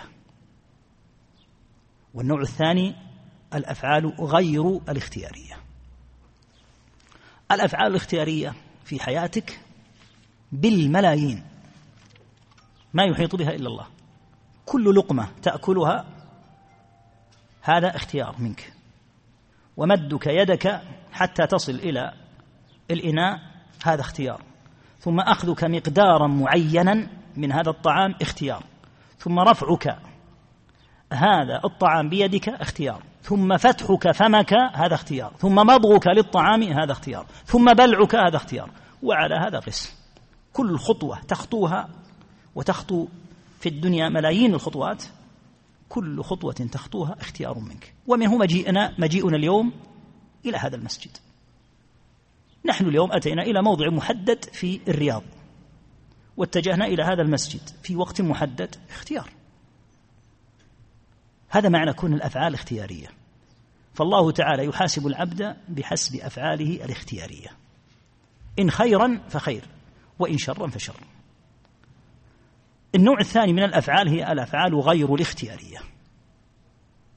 فهذه لا يعاقب الله تعالى عليها العباد لأنها خارجة عن إرادتهم. مثل لها أهل العلم بحركة المرتعش. المرتعش الذي أصيب في أعصابه ببلية لا يستطيع أن يتماسك جسمه أو بعض جسمه مثل أن تحترك يده دائما بشكل مستديم أو أن يحترك جسم يتحرك أن تتحرك يده دائما أو أن يتحرك جسمه بشكل مستديم. هذه الحركة مستديمة في حياته. يصلي وهو يتحرك منذ أن يكبر حتى يسلم. هل تبطل صلاته؟ لا. لا تبطل. لو تحرك أحد عشر حركته في الصلاة لبطلت ممن عافاه الله. فإذا قال تبطل صلاتي وهذا يتحرك منذ أن يكبر إلى أن يسلم نقول نعم حركته غير اختيارية وحركتك أنت اختيارية أفسدت بها صلاتك. ومنه السقوط. مثل ما لو سقط إنسان من موضع عالي. هذا السقوط على نوعين منه نوع اختياري ومنه نوع غير اختياري. النوع الاختياري منه مثل والعياذ بالله أن يصعد إنسان إلى عمارة شاهقة فيقذف بنفسه عمدا وعدوانا حتى ينتحر. حتى يموت فهذا انتحار. يؤاخذ به. والله تعالى معاقب عليه. يأتي عامل من العمال في هذه العمارة يعمل في سطحها فتزل به قدمه فيسقط. هذا سقط من هذه العمارة وذاك سقط من هذه العمارة. الأول يعاقب والثاني لا يعاقب. واضح السبب. ذاك فعله اختياري متعمد وهذا فعله غير اختياري. زلت قدمه ويرجى أن يكون فيها كفارة له. أما ذاك فيعاقب الفعل واحد. من حيث الظاهر هو واحد. موضع محدد سقط منه هذا الإنسان. فمات هذا ومات مات الأول ومات الثاني. الفرق أن هذا تعمد أن يقفز من هذا الموضع وهذا زلت قدمه وهو يعمل ولم يشعر. إذا الرب تعالى يؤاخذ يؤاخذ بالفعل الاختياري أما غير الاختياري فلا يؤاخذ به. وكل أحد عاقل يعرف الفرق بين الفعل الاختياري وغير الاختياري. كل عاقل يعرف ذلك. مثل ما قلنا في الأكل في الشرب حتى إن الإنسان إذا شبع قيل له كل قال أنا شبعت. اختار أن يتوقف. وهكذا إذا قيل له امضي إلى الموضع الفلاني يقول لا أنا لا أريد. إذا فللعبد مشيئة وله استطاعة. لكن مشيئة جبار السماوات والأرض سبحانه وتعالى هي التي تنفذ. فقد تشاء الأمر فإذا لم يشأ الله أن يتم هذا الأمر لا يمكن أن يتم أنت في ملكوت الله عز وجل وتحت أمره. نعم لك مشيئة لك استطاعة لك اختيار لكن يستحيل أن تنفذ مشيئتك والله لا, لا, لا يريد أن تنفذ مشيئتك. ولهذا جاءت هذه هذه الآية العظيمة الجامعة في موضوع القدر. قال تعالى وما تشاءون إلا أن يشاء الله. الآية فيها أكثر من فائدة. الفائدة الأولى إثبات مشيئتين. أن للعبد مشيئة ولله مشيئة. لم يقل الله عز وجل ليس لكم مشيئة إنما المشيئة لي. قال وما تشاءون إلا متى تكون مشيئتكم؟ إن الله عز وجل شاء. هذه الفائدة الأولى أن في الآية إثبات المشيئتين. الفائدة الثانية العظيمة أن مشيئة العبد لا يمكن أن تنفذ إلا إن شاء الله عز وجل أن تنفذ. أما إن لم يشاء الله تعالى لها النفاذ فأنى لك أن تنفذ مشيئة والله عز وجل يمنعك منها. ولهذا يلاحظ أن الإنسان مثلا يجهز متاعه ودابته للسفر. ثم يودع إخوانه ومن حوله ويتهيأ كامل التهيؤ للسفر. وربما اتصل بأناس في بلد سيذهب إليهم وجهز كل الأمور في البلاد التي سيقدم عليها وفي البلاد التي هو فيها. ثم يصادفه الناس قد صلى معهم الظهر وكان يريد السفر الصباح ما عذرك عذري واحد فقط. أن الله لم يشاء أنا شئت. وأعددت كل شيء. لكن لا يمكن أن تنفذ مشيئتي في ملكوت رب العالمين إلا إن شاء سبحانه. ولهذا قال الشافعي رحمه الله تعالى يخاطب رب العالمين معظما له في أمر المشيئة. يقول فما شئت يعني يا ربي فما شئت كان وإن لم أشاء وما شئت إن لم تشأ لم يكن. فما شئت يعني يا رب العالمين علي شاء فما شئت كان. وإن لم أشاءه أنا. في أحد يشاء أنه يصطدم بسيارته؟ في أحد يشاء أنه يمرض؟ ما في أحد يشاء. لكن إذا شاء الله هذا الأمر وقع وإن لم أشاءه. والشيء الذي أشاءه أنا وأريده إن لم يشاءه الله لا يمكن أن ينفذ.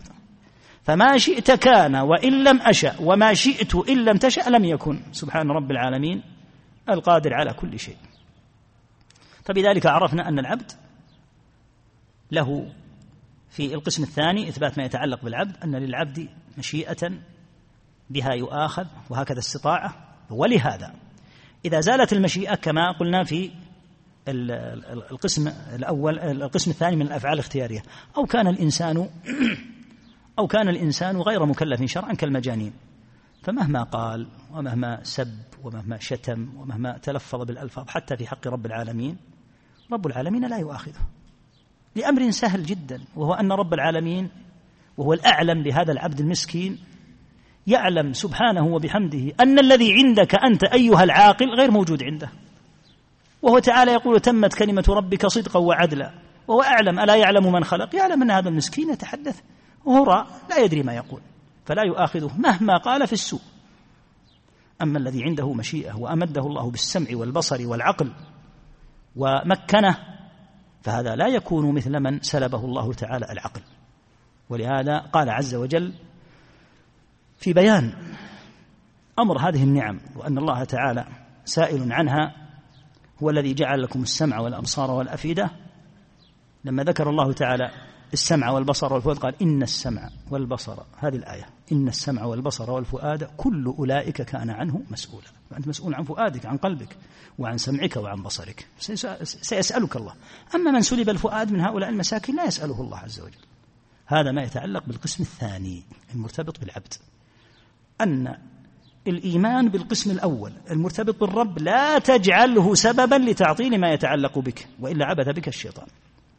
هذا أمر تؤمن به ما يتعلق بالرب وهذا أمر يتعلق بك أنت وقد امتحنت وخلقت وأرسلت الرسل وأنزلت الكتب للعباد لأجل أن يعملوا تبارك الذي بيده الملك وهو على كل شيء قدير الذي خلق الموت والحياة ليبلوكم أيكم أحسن عملا. فأنت في دار البلاء. دار الاختبار. فيأتي الشيطان إلى العبد ليشغله عن الاختبار. ويقول ما يتعلق بالرب؟ ويبدأ يحاول أن يوقف عمل العبد لأجل الإيمان بالقسم الأول. ولا شك أن هذا من الباطل الذي لا يحل ولا يجوز. يعني ليس لك أن تضرب نصوص الكتاب كما سيأتي في الحديث الآتي. ليس لك أن تضرب نصوص الكتاب والسنة بعضها ببعض. هذا مرتبط بالرب علمه كتابته مشيئته خلقه هذه لله عز وجل. لا تدري ما الله كتب لك ولا تدري على أي حال ستكون في الآخرة. ما الذي جعل الله عز وجل وأرسل الرسل وأنزل الكتب في هذه الدنيا لتعمل؟ لننظر كيف تعملون.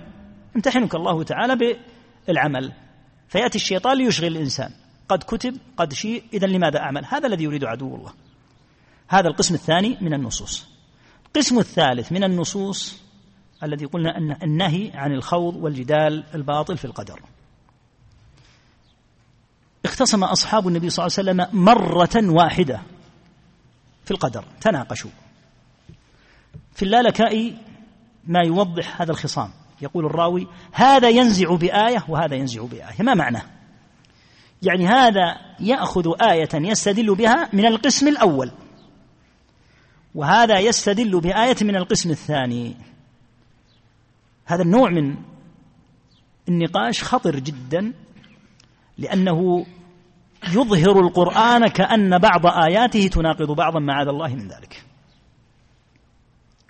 أصحاب محمد صلى الله عليه وسلم أكرم التلاميذ عند أكرم الأساتذة صلى الله عليه وسلم والمربين. اختصموا مرة واحدة فأدبهم صلى الله عليه وسلم فلم يعودوا لها بعد ذلك. لما سمع صلى الله عليه وسلم خصامهم يقول الراوي فخرج مغضبا قد احمر وجهه كأنما يفقأ في وجهه حب الرمان. حب الرمان أحمر يعني اشتد احمرار وجهه عليه الصلاة والسلام. وفي بعض الروايات أنه أخذ ترابا فرماهم به عليه الصلاة والسلام. وقال مهلا بهذا أهلكت الأمم من قبلكم. إن القرآن لم ينزل يكذب بعضه بعضا بل يصدق بعضه بعضا. فما عرفتم منه فاعملوا به وما جهلتم فردوه إلى عالمه عز وجل. يعني ليس لكم أن تتناقشوا على هذا النوع وبهذه الطريقة التي تظهر كأن آيات القرآن معاذ الله فيها شيء من التعارض. ليس لأحد أن يناقش بمثل هذه الطريقة. لكن مثل ما ذكرنا قبل قليل هذا يتعلق بالرب نؤمن به هذا يتعلق بالعبد نؤمن به. ولا تجعل هذه الأقسام يضرب بعضها ببعض. وثبت عنه عليه الصلاة والسلام أنه قال أخر النزاع في القدر لشرار أمتي آخر الزمان. يا له من حديث. أخر النزاع في القدر لشرار أمتي آخر الزمان. أخر النزاع دل على أنه لا يكون في الصحابة. لقوله أخر النزاع وقوله آخر الزمان. ودل الحديث على أن المتنازعين في القدر هم والله أشرار الأمة. أخر النزاع النزاع في القدر لشرار أمتي. ولهذا من أخبث طوائف أهل البدع طائفة القدرية وطائفة الجبرية. طائفة الجبرية ركزوا على القسم الأول المتعلق بالرب. وزعموا أنهم يعظمون الرب فيثبتون ما يتعلق به فنفوا ما يتعلق بالعبد. فصار العبد كأنه مجبور. وانفتح باب خطير جدا للعبث بالشريعة حاصله معذرة الزاني والقاتل والسارق وهذا مناقض مناقضة تامة لنصوص القرآن والسنة ولإجماع جميع الرسل عليهم الصلاة والسلام بأن العباد مؤاخذون في الدنيا وفي الآخرة بما يعملون. القسم الثاني من الطوائف الخبيثة طائفة القدرية الأوائل وورثتهم من خبثاء المعتزلة وهم الذين ركزوا على القسم المتعلق بالعبد من جهة مسؤوليته ومشيئته وأغفلوا القسم المتعلق بالرب. هذا معنى كون هذا ينزع بآية وهذا ينزع بآية. يعني هذا يركز على نص معين يريد أن يقرره ليبطل به النص الثاني ولا شك أن هذا لا يجوز. هذا النوع لأن القرآن كما قال صلى الله عليه وسلم إن القرآن لم ينزل يكذب بعضه بعضا بل يصدق بعضه بعضا. فالآيات المتعلقة بالرب نؤمن بها هذه مرتبطة بالرب وربوبيته. الآيات المتعلقة بالعبد هذه متعلقة بمسؤولية العبد. أي تعارض بين هذه الآيات وهذه الآيات؟ لا تعارض. الآيات هذه تقرر ما يتعلق بالرب والآيات هذه تقرر ما يتعلق بالعبد. فلا تعارض. لهذا قلنا النوع الثالث من النصوص النهي عن النزاع والجدال الباطل في القدر. إذا عرفت هذه الأقسام بعد ذلك إن شاء الله بعد الصلاة نتحدث بحول الله عز وجل عن شرح هذه النصوص. وبه تعرف كلما أتانا نص ستقول هذا في القسم الأول.